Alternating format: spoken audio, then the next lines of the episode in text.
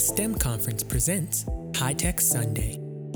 On today's episode of High Tech Sunday, our hosts, Dr. Mark Vaughn and Lango Deen, sit down with founder of the Ora Lee Smith Cancer Research Foundation, Dr. Hadiyah Nicole Green.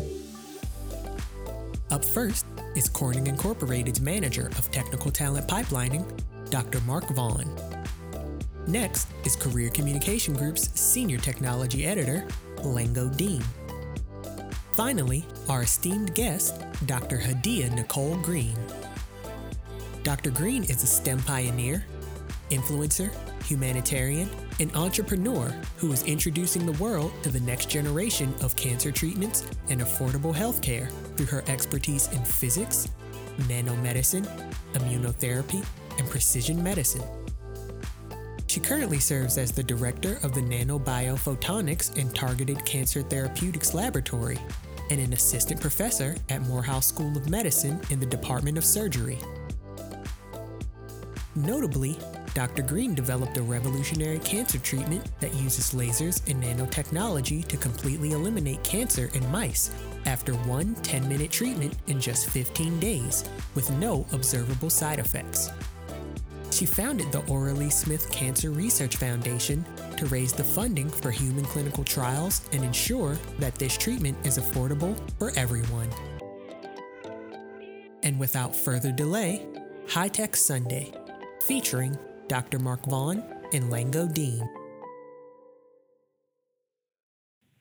Well, thanks so much, Brandon, and welcome everybody to High Tech Sunday. It is certainly a delight to be with you all once again. And I'm so excited about the topic that we're going to focus on today. I've said for weeks now that uh, the topic that we're covering is one that is so timely and so important and so engaging. And then here comes another one, uh, and it's the same thing. So I guess that's just the order of business for High Tech Sunday. Uh, so the challenges of tech startups and nonprofit, and we are so thankful to have the opportunity to spend a few minutes with Dr. Green. So, how are you, Dr. Green? Welcome. Oh, thank you so much, Dr. Vaughn. I'm excited about being here. It's truly a pleasure and an honor. I'm well. How are you? Doing very well, thank you. It's gotten a little chilly up here in New York, so we we got our first snowfall. So I'm I'm oh. ready for a change of scenery, but uh, that's not happening without isolating somewhere. So we'll make it work. I like I say, it's bundle up, and that's why I live in Atlanta. see, see?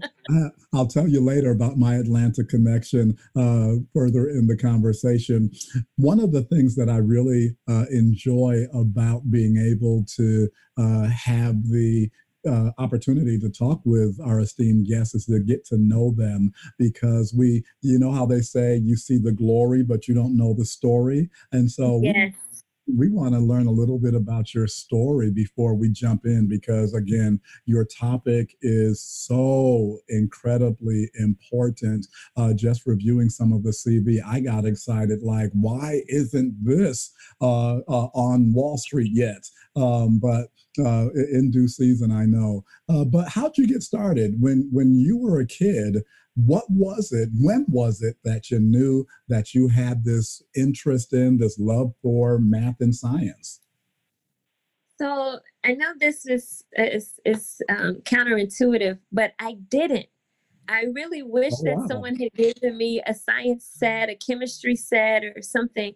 Like really my introduction to problem solving was my aunt having me untangle her jewelry her jewelry box. And she said, you know, you can pay attention to details and you can figure out how to untangle my necklaces. And I would sit there for hours and undo the chaos that had become the knotted um, necklaces. And when I was in kindergarten, my brother was in fourth grade and he would come home and teach me how to do his homework. So as a kindergartner, I was doing fourth grade level math and spelling words. And, you know, it's the craziest thing being the first in my family to go to college because he ended up repeating fourth grade because I was doing his homework. and I ended up being the first in the family to go to college on a full scholarship. And while I was growing up, I, I thought that maybe I would be a hairdresser or um, maybe go to college on a track scholarship. And then I blew out my knee in the eighth grade. And I, I prayed and said, I don't know how I'm going to um, go to college. And I said, you know what? I better study a little bit harder. Mm. And and part of my journey, um, if I can tie in, like because of my background, and, and I guess let me uncover and unpack that a little bit. My biological mother passed when I was 18 months. Mm. My I didn't know my biological father. My grandparents took my two brothers and I in, and they both passed in the same year when I was four years old. Wow. And then my aunt, who was 21 years older than my mom and her husband, took my two brothers and I in after they had already raised eight children of their own, and their youngest was already about to leave the house, and she took me in at four.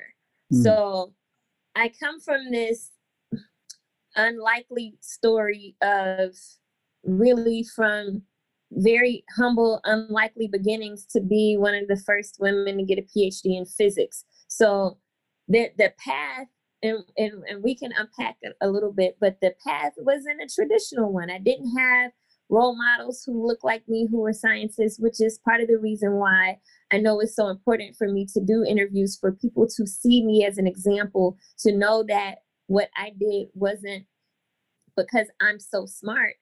I really just developed a good set of study habits so I can master the subject because I knew how to study. I had the patience to sit with things that started from unraveling jewelry, right? And having the confidence that my brother built when I would get a math problem right or when I would spell a word right, he made learning fun enough for me to take on the challenges that I had academically. So I went to college on a full academic scholarship. I had a full ride to Alabama A&M University, and my HBCU experience was amazing. I um, and and and I'm jumping a little bit around, but I I was class president all four years in high school, and my classmates thought because I was into poetry that I would have a career as an actress. Uh, nobody thought I would be a scientist, not even me. Uh, and even when I went to college, I thought I would be the next Maya Angelou, and I wanted to go on Def Jam Poetry. And when they went off air, I'm like, I've got to figure out something else. and so I I got recruited because I was good in math to um, do a summer program at Xavier in computer science and decided I didn't like sitting in front of computers all day, which is ironic because I sit in front of computers all day. and and then when I went to Alabama A&M, I changed my major three or four times my first semester from computer science to electrical engineering to mathematics and then finally to physics. And that conversation was with the lady named Aisha Fields. She's the 50th African American woman in the country to get a PhD in physics. And at the time she was working on her PhD, she caught me coming out of a calculus semester and she put, Hey, I haven't seen you before. You must be pretty smart taking calculus as a freshman. And I said, No, I'm not smart. I just have really good study habits. And so she says, if you can take calculus as a freshman, then you must, you know, be smart. Why don't you major in physics? And I'm like, are you crazy? Everybody knows physics is hard. And she said to me, physics is probably hard for people who are not taking calculus as a freshman. If you can handle calculus as a freshman, you can handle physics. And don't let anybody else tell you that something's hard because it's probably not going to be hard for you. And then I graduated with the 4.0 GPA in physics. Who mm-hmm. knew? The first in my family to go to college. And I had a full scholarship to go to graduate school. And in between undergraduate school and graduate school, my aunt who raised me announced that she had woman's cancer and said that she would rather die than experience the side effects of chemotherapy and radiation. I became her primary caregiver the last three months of her life. Three months after my aunt passed, my uncle was diagnosed with cancer, and I was his primary caregiver as he was going through chemo and radiation. And I watched him lose 150 pounds, all of his hair, all of his eyelashes, and I watched his skin turn to something that looked like it had been barbecued. It was horrific. So with my aunt, I saw her go from being the matriarch of our family, the the glue that held us together, this powerful church going woman of God who was the cooker of Christmas and Thanksgiving dinner to someone who couldn't walk, who couldn't speak or take care of herself. And I watched cancer take her dignity. So I saw firsthand the horror of cancer and the horror of cancer care and knew there had to be a better way. So I literally prayed for God to show me a cure for cancer. And I pivoted from having a career focus in revolutionizing the way we receive cable and internet to using my background in lasers and optics and physics to developing a better way to treat cancer.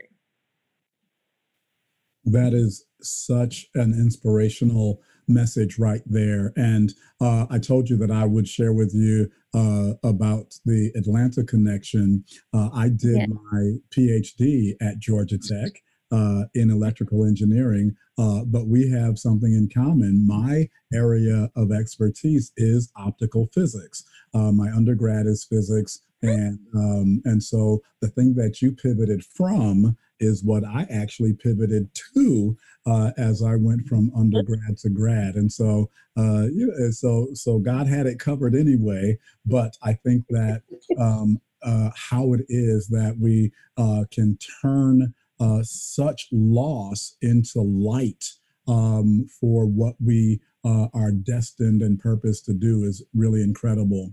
And so that actually uh, is a nice kind of segue into a question that I wanted to ask you, and that is the role of spirituality in your journey. Uh, you mentioned several times that uh, you, even as a as a young girl, I think you were in middle school when you blew out your knee, and you said I had to pray uh, and you know ask God what what's next for me. And and then as as you were dealing with being the caregiver for your aunt and uncle, again, prayer was something that you uh, indicated you drew up on. So, how has your spiritual side actually played a role in informing how you got to where you are now? So, that's a great question. So, spirituality has really been the cornerstone of who I am as a woman and and and I'll say spirituality, my faith walk, my belief, my personal relationship with God, the Creator. Um, and I was raised in the church with a woman who was a prayer warrior. And I do not claim to be a biblical scholar, but I know how to pray. And at every turn, I prayed my way through situations where I did not necessarily have the experience or expertise to warrant me being there or the blessings that have come to me. And I'll I'll, I'll say this because I, I think you know, and and may, forgive me if I'm jumping around a little bit, but I remember one time this guy said to me, "Oh, I don't think it's fair. I've been trying to get this grant for years, and then you just pray about it, and it fell in your lap." and and part of it my belief is what's for me is mine and things that aren't for me i pray for those doors to be closed so that i'm not off task off mission and in life in general especially as a younger woman i did not imagine being here at this point in my career having three degrees in physics with no student loans, being named as one of the 100 most influential African American women, eh, was one of the most influential African Americans in the United States by Ebony Power 100, Root 100, having received a $1.1 million grant from the Department of Veteran Affairs, being named by Business Insider as top 30 under 40 in healthcare, or being named, and this one was very humbling as one of the 100 most influential women of the century by USA Today, along with Eleanor Roosevelt and Hillary Clinton and the notorious RBG and Michelle and Oprah and the founder of Susan G. Komen and the founder Come on, talk Girl about that. Scouts. What'd you say? I said, talk about it. That this, I'm, I'm, my head can't nod any any more Oh. profusely. yes. And so, like to to be named with the founder of Susan G. Komen and the founder of the Girl Scouts was so humbling. And I know that's not because I'm all of this or I'm all of that. I know that's a blessing for God, from God, for me to see the path forward, to not give up, to get the recognition on the journey, and that this is not about me and what I can do. This is raising awareness for the work that I'm doing to help save lives, which for me, um, healing is the Lord's work. And the using my background in science and having all of this scientific expertise and having cancer devastate my family grounded me in my purpose for living. And I describe the work that I'm doing with my professional career and and with my foundation as my ministry. And this part of my journey has been a faith walk because I don't necessarily know how all of this will happen. I just have faith that it will happen. And I know being obedient and looking at this whole journey as how I wear my apron. This is how I serve humanity. This is my offering to humanity. And a lot of people see that I've developed this technology that kills cancer and they immediately go to when is this going to be available on Wall Street? And it's like, no, that wasn't my assignment. If I could have monetized this, maybe I would have, but my assignment was to take this technology and make it affordable and accessible for all. So, in being obedient to my assignment, I started a nonprofit to keep the technology affordable and accessible. And sometimes people completely disagree. And I'm like, well, it's not up for debate or discussion, and I'm not changing my business model, Hmm. even though it actually is a sound model. And So let's let's uh, kind of uh, take that segue. We're going to follow your lead. Uh, so I'm going to segue into the nonprofit, uh, but you have proven once again, like many other guests on um, High Tech Sunday, why it is such a uh, fortuitous thing that we have this on Sunday because often folks will take us right to church.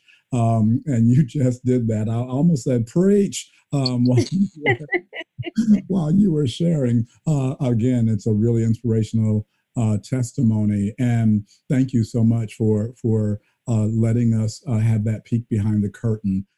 if I could just add one more tidbit to that, I tell people when they look at where I am, you say, you know, you don't, you know my success, but you may not know my story.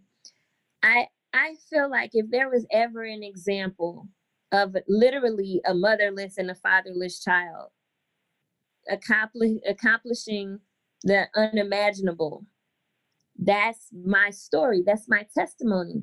And if God can do this with me, God can do anything with anybody. So having that spiritual connection as the basis for life opens up possibilities in a way that money and family and resources and being born with a silver spoon in your mouth can't. I could not have negotiated this or orchestrated this by my own doing. And I, I know that. And that's part of what keeps me humble. But that's also part of my message when I'm sharing with people that until you surrender to that ultimate calling and purpose on your life, your limits are there because you're working on your own imagination and your own ability. And now and for years I haven't. I haven't been. Even the technology came as a download and I just took notes and followed instructions.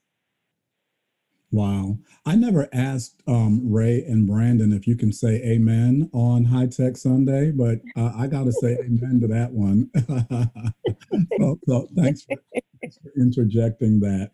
Uh, I'm just teasing. They know I was going to say amen anyway. Uh, so let, let's talk about the let's talk about uh, the, the foundation, uh, Ora Lee Smith Cancer Research Foundation. You kind of touched on why it is a not for profit versus for profit, but what is it that makes your foundation kind of unique? Uh, how is it different from uh, the Susan G. Komen's or the American Cancer Society? Okay, so great question. I know I'm saying that after every question, but you really do have great questions. Part of what makes us different between, uh, what, excuse me, part of what makes us different from Susan G. Komen American Cancer Society is that we're not just raising money for hope and awareness. And we're not raising over a billion dollars a year with 10% in one instance and less than 20% in another instance actually going to the research to find a cure. We started off not with the marketing plan, but with actual evidence, data, and a technology that has proven complete elimination of human cancer in laboratory mice with no observable side effects, no chemo, no radiation, no surgery. Complete elimination of human cancer after one treatment over the course of 15 days. So we're not raising money for the for a hypothesis of something that we want to go test to see if it might work one day somewhere down the line 20 years from now. We've already shown that this is working in a laboratory to kill human cancer in laboratory mice, and we're literally raising money to take this test into humans. And to do something that's completely different our business model is the 501c3 nonprofit, just like Susan G. Komen and American Cancer Society. And we're raising money through the nonprofit to ensure that it's affordable and accessible because, in my mind, how I imagine the world being is that that's what cancer nonprofits should do is make things more affordable and accessible. So my big picture vision after we commercialize this technology and translate it from bench to bedside is to build the adult version of St. Jude. And I describe us as like the Susan G. Komen meets Eli Lilly, where we're raising money through crowdfunding, through philanthropic giving, through this 501c3, but we're still very much so a tech startup with the technology and intellectual property that's patent pending. Some of the patents have um, issued but part of it, when people start looking at us as an investment opportunity, we are not looking for investors. And I've actually turned down the investors because I want to ensure this technology is affordable and accessible, which is not the priority of the pharmaceutical industry or cancer, most cancer nonprofits. So we're bringing forth new technology and ushering in a new era of how cancer is treated, how cancer nonprofits are done. And, and part of my mission is to have an effective treatment for cancer that we keep affordable and make it accessible for all. And the reason why that's so important is because people need more than hope people need more than awareness, especially in the African American community when we're diagnosed with late stage cancers, inoperable cancers that are chemo resistant, and that's starting to happen not when we're senior citizens, but it's happening when we're in our 30s and 40s. And we have the famous example of Chadwick Boseman, where we knew him. That was our hero. But we have millions of other people who don't have that international platform to recognize that this is an issue in our community of our community being diagnosed late, underdiagnosed, not receiving the best of care, and not having access to resources, not being invited to participate in clinical trials, on top of our long history of um, egregious behaviors that have come from the medical community that needs to be addressed and corrected to restore faith in the medical community um, for the African American community. So there are a lot of layers, and part of my responsibility as a stakeholder in our community is to bridge those gaps. And that's part of what the Ora Lee Foundation is doing And we're launching national partnerships with fraternities and sororities, um, starting with the Brothers of Alpha Phi Alpha Fraternity and Kappa Alpha Psi Fraternity.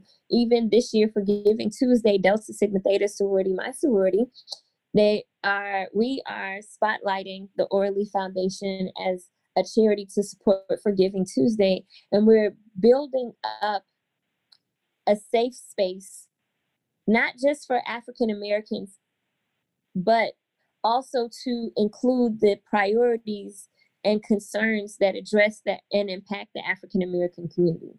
So I think that answer may have been long, but I hope that did I answer the question? You absolutely answered several questions uh, along the way, so no problems there at all. I was going to ask you about this uh, later on near the close of uh, the broadcast, but since you brought it up, let me just do it now.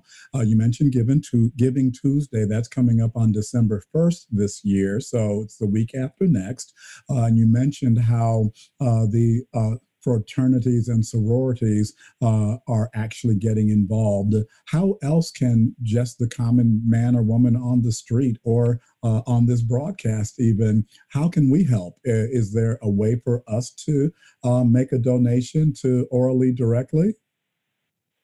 Absolutely. So anybody and everybody can go to oralee.org. That's O R A L E E.org. And my ask is if you can sign up to become a monthly donor at any amount, whether it's $1, $5, $10, 25 or more, whatever you can spare without missing, sign up to join our journey to help us stay independent so we can keep this technology affordable and accessible. That's the first thing. If you have had cancer impact your family, and you want to be an ambassador or help us fundraise and help us raise awareness, there are a lot of ways that you can do that. And starting with hosting a fundraiser for us. And there are a lot of people who are already supporting a cancer charity. And I want to ask everyone to adopt the Ora Lee Smith Cancer Research Foundation as your cancer charity of choice join our journey and whatever fundraising efforts you may already have, or if you don't have any and you would like to do some, let us know. We can be reached on our website on the contact us page, or you can email us info, I-N-F-O, at oralee.org, O-R-A-L-E-E dot org. Um, there are other ways to give, and let me just mention those. We have Cash App and Venmo the dollar sign Lee Foundation, and a lot of people like Cash App and Venmo options. I was reluctant to those at first, but the team convinced me to put that there. And a lot of people actually give through Cash App and Venmo.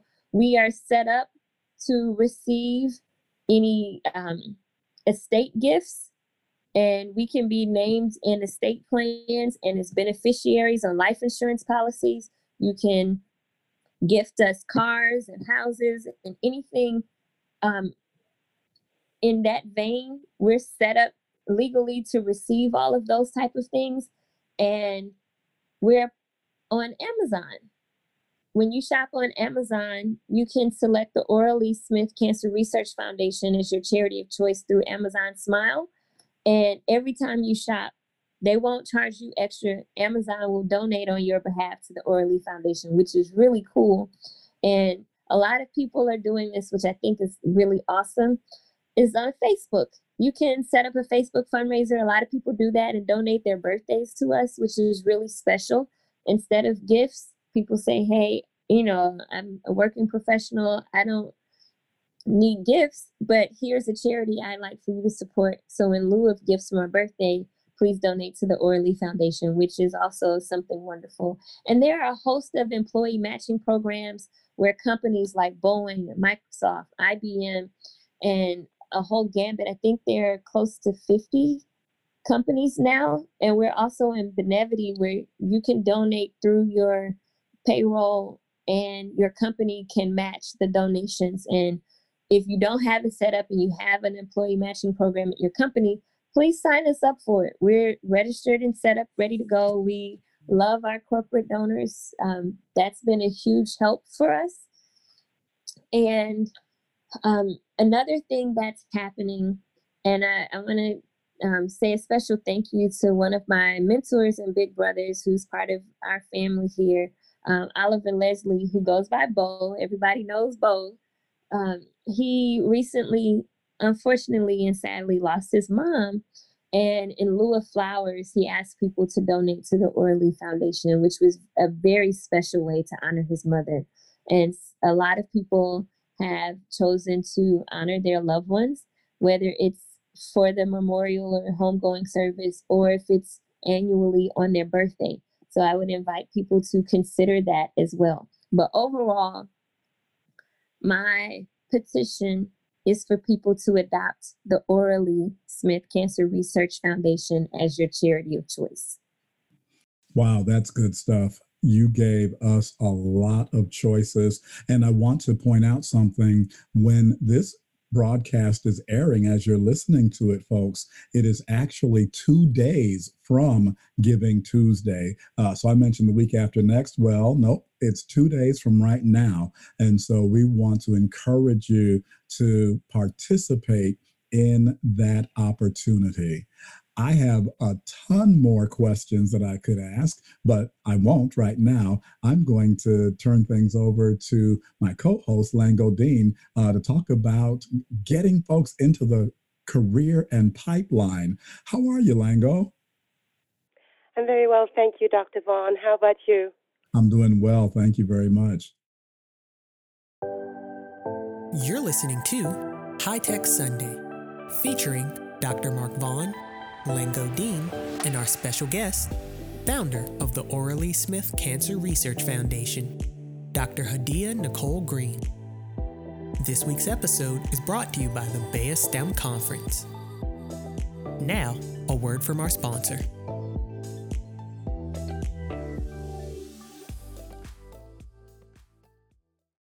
So, why be a part? If you're looking to improve your skill set, then our conferences are where you need to be. In today's world, people need training more than ever, even if it is a little refresher, and this is the place to learn. These are career changing events that enrich your life both professionally and personally. If you're a student who is in college looking to graduate and want to find out what it's like to be a new professional, this is the place to be. You're going to learn from new professionals. You're going to be sitting right next to one of them. They need to tweak their skills, they're still learning. Sitting next to them is going to be a middle manager, someone who needs a little refresher on how do I deal with employees? How do I help them? How do I make them better employees? And last but not least, the person on that row is going to be the CEO of the next Fortune 500 organization because they want to find the hungry employees and hire that person. So, who should come to our seminars? Pretty much everyone. Again, this week's episode is brought to you by the BEYA STEM Conference. Now, back to the show.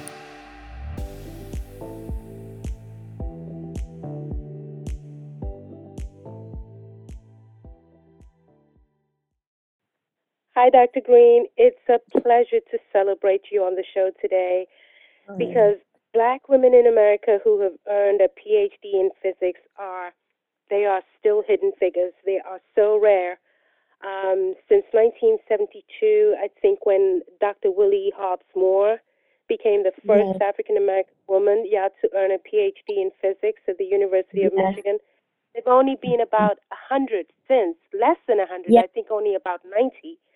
Um, yes. And um, so it's just so it's 19, so 1972, and we're now in 2020, and so you have, but you have, you're particularly rare because you have all three of your degrees are in physics. Your bachelor's degree from Alabama A&M is in physics. Your master's degree is in physics, and your doctorate is in physics. And it's not just physics yes. related or applied physics. It's actually physics. And I latched on yes. something that you said. You said everybody knows physics is hard. This is what you told the person who encouraged you, inspired, and motivated you to take physics. So I want you to t- tell us a little bit about her, and then I want you to yes. talk about that journey from that point, what the journey was like, some of the challenges you faced, and your thoughts today on your accomplishment. Okay, awesome. Well, thank you, Lango. Great setup. Um, I appreciate that. And the journey, which I'll put in perspective from Willie Hobbs Moore to the woman who encouraged me to pursue a career in physics. Her name is Dr. Aisha Fields. She was the 50th to get her PhD in physics, and I was number 76. And I was 76 in 2012. So, wow. We need to right there the pipeline we're still increasing and and there's such a great need not just for the sake of having black women in physics but for the creativity the uniqueness of perspective when we show up as our authentic self the kind of ingenious inventions and developments and progress that the world can make when black women come into fields like physics and other STEM related careers. It's important globally for our progress as a as as as a civilization. So I wanted to put that there in the front. And my conversations with Aisha are the reasons why I come out and do these type of interviews because Aisha took time to pull me to the side and have a conversation, but she also led by example. And her positivity, her encouragement, her belief in me was the boost that I needed in my confidence to just try it. And was it possible that I could have failed? Yeah, it was possible, but it wasn't even presented in my thought process as a possibility. It's like, oh, if you can do this, then yeah, you got that. That's nothing. And the way that she positioned me was similar to the way my brother positioned me when he had me doing his fourth grade homework. It didn't seem like it was impossible after they gave me that encouragement. Some of the things that were critical during my journey were Dr. Dorothy Houston introducing me to Dr. Dariush Eli, who helped me um, get my first scholarship from NASA and helped me get an internship at NASA after my freshman year. And that internship at NASA opened my mind. I was calibrating lasers for the International Space Station. And because Aisha was working in labs and telling me about her scholarships and her grants, her fellowships and her internships, I just followed in her footsteps enough to in, until I found my own path but it, literally I was following in Aisha's footsteps and I went to University of Rochester Institute of Optics and interned there for two summers and I worked in one of the optics labs at Alabama A&M University working on um, optics and, and photonic crystal fibers and I was really excited about using this to revolutionize internet and cable and Dr. Houston, she she's not a physicist, but she was and still is uh, a mentor, a mother figure who encouraged me not to give up, to you know keep going. But in undergraduate, during my undergraduate studies, I I don't want to say that it wasn't challenging, but I had a 4.0 because I was willing to commit the time that I needed to to study and make my grades and that meant I didn't party much and I was a nerd and I'm okay with that because I didn't want to lose my academic scholarship. I wanted to make sure that I got a scholarship to go to graduate school because Aisha did it. So I figured if she can do it, I can do it. So it's not unrealistic anymore. I'm seeing the pathway laid out and keep my grades up and and you know, I would see her in the hallways and, you know, like see that you're studying. Okay, keep going. And she would just push me every time she saw me and we would see each other in passing every day. And, you know, I always had my head down and I was involved in extracurricular activities, but I also sacrificed going to parties. So I didn't have challenges academically in undergraduate and during my undergraduate studies. And the expectation was you're going to just get your PhD because that's what you need in physics. You get your PhD, you can do it. And there was a whole community of people at my HBCU who encouraged me as that's the expected track. Get your PhD in physics. Why not? And at the time, I didn't realize how few Black women had done it. It was just, oh, Aisha's doing it, and Dr. Vanessa Edwards is doing it, and she finished her PhD. And there was a cohort of other African American women in the PhD in the undergraduate program and in the PhD program. So because there were so many of us there at Alabama A&M University, it didn't seem like this exotic goal. It was just like, yeah, this is what we're doing. We wake up like this and we work. And we had that culture of excellence, the culture of support and encouragement and love. And it was an environment where I thrived. I built my confidence. I had the opportunity to serve as queen for a year as Miss Alabama A&M University. And it was an amazing experience. When I went to graduate school, the academics were never the challenge. My challenge in graduate school, which I don't usually talk about because people say, you know, nobody really wants to hear the ugly story, but that's what we're doing here. We're unpacking the journey. So in graduate school, I experienced a lot of racism and people who would say awful things and people who would be in my lab and see me in the hallway and I would say good morning and they wouldn't say say good morning back. So I found myself um, between my lab, my office, the gym, and my church.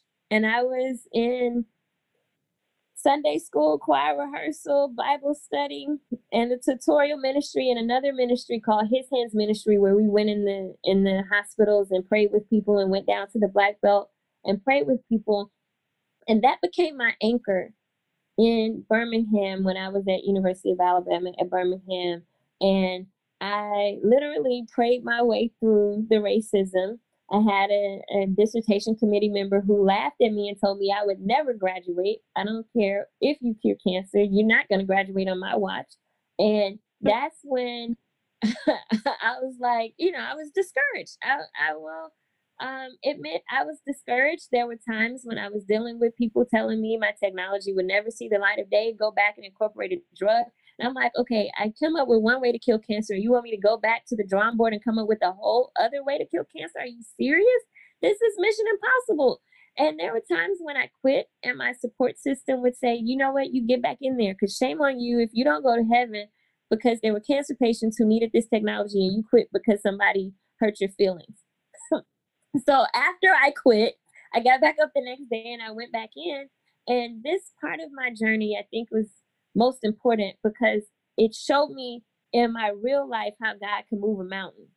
And there was this, um, I call him a TV pastor, he's a real person. But Mike Murdock was on TV one day and he had this book. And he was like, you know, sow a seed of an elephant if you sow a, and and I had never been like a, a big um like I would do my tithe, but I wasn't doing outside of my budget giving, right? and so I sold this big gift, and he talked about not praying for the mountain to move, oh mountain, please move, but commanding the mountain to move. So I start speaking with authority on moving this mountain, who was the person on my dissertation committee who said I would never graduate no matter what I do. And so God would have it. This is so ironic. But when it came time for me to graduate and I had done everything and I'm winning international poster competitions and I'm publishing my research and there was this ram in the bush who was an older white man who came and I did a summer program with him. And I was showing him my research and he took a liking to me because of my background in physics and I had spent four years at that point training at the Comprehensive Cancer Center. So I ended up working with him for a year in the Department of Pathology and doing another year in the at the Comprehensive Cancer Center, all while I'm in the physics PhD program. And he took a liking to me because of my background in, in physics and my data. And he said, Put me on your dissertation committee. I said, Okay. And his first committee meeting, okay, Hadiyah, step out, close the door. so I step out and close the door, but he didn't tell me to walk away. so I heard him raise his voice and use choice language about why they had me um, on some unrealistic um, track for getting a PhD and going above and beyond what's required for a PhD in physics. And I shouldn't have to cure cancer to graduate. That's not the international standard. I met the standards. Let me graduate And because of his status and notoriety, he was able to call out the rest of my committee members and get them together. But the mountain that was moved was when it was time for my dissertation presentation and for my committee to sign off, the guy who said that I would never graduate, his surrogate mother for like he and his wife had a surrogate mother for their child who went into labor and they had at the last minute she went into labor early or something they had at the last minute to go out of town and he took paternity leave and told the other committee members well if you guys sign off on it then sign my name. And i was like wow this whole mountain move. Like he was so immovable. And having the surrogate woman have their baby, move him out of the way so that I can get, finish my PhD program was such uh, a, um, an important part of my testimony because I've seen God move mountains. I know the impossible can be possible. And I made, I would have never imagined something like that. I couldn't have dreamed of that. I wouldn't have even known to pray for something like that to be possible. I didn't know he was trying to have a baby until this happened. And so that type of thing for me keeps gives me the confidence that this is possible. There was another story I'll tell. There was a point when I was in the lab after I finished with my coursework and I was trying to execute my protocols based on advice other people gave me. And something said, go back to the drawing board to the initial information that I downloaded and um, captured in my notebook before I started graduate school. Go back and do that. And I'm trying everything, trying everything. And I went to this workshop at church. And this guy was doing a workshop about how to get unblocked. And he was helping people who used to love painting, who hadn't painted in 20 years because they had some trauma that made them stop painting. So he comes back around the circle and he asked me, like, you know, what's your story? And I'm like, I'm in this lab, I'm you know, trying to cure cancer. I had this idea and I've been trying everything, but the idea was clear when I got it. And he said to me, if I told you there was a hundred carat diamond in this building, would you stop looking if it wasn't in the first place that you looked? No. Would you stop looking if it wasn't in the second place that you looked? No. And he was like, Would you ever stop looking? I'm like, No, if you're guaranteeing me that there is a 100 carat diamond in this building, oh, I'm going to find that diamond. And he said, With mm-hmm. that conviction and that confidence, you keep looking for this cure for cancer. Because if God gave you the vision that that's something possible and you can do it, you just have to stay the course. And every place that you look and it's not, just cross it off the list systematically knowing that you just have you've confirmed that it's not there, but you know because you had the dream and that vision that it's possible. So you keep going until you find it. And it was two weeks later when I had the breakthrough. When I got everything to work. And it was like, oh my God, honey, I shrunk the tumor. It was it was the like the the the I guess the the part for me that's most important is is not how many people try to keep you down it's not how hard it is or how long it takes. It's simply a matter of can you jump over one more hurdle than there are for you to jump? Like just simply clear all the hurdles. It doesn't matter if it's 10 if it's a 100 if it's a thousand keep going until you clear all the hurdles and eventually you'll get to the other side of the hurdles.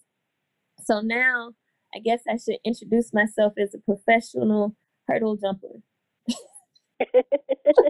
That's a wonderful way to wrap it up.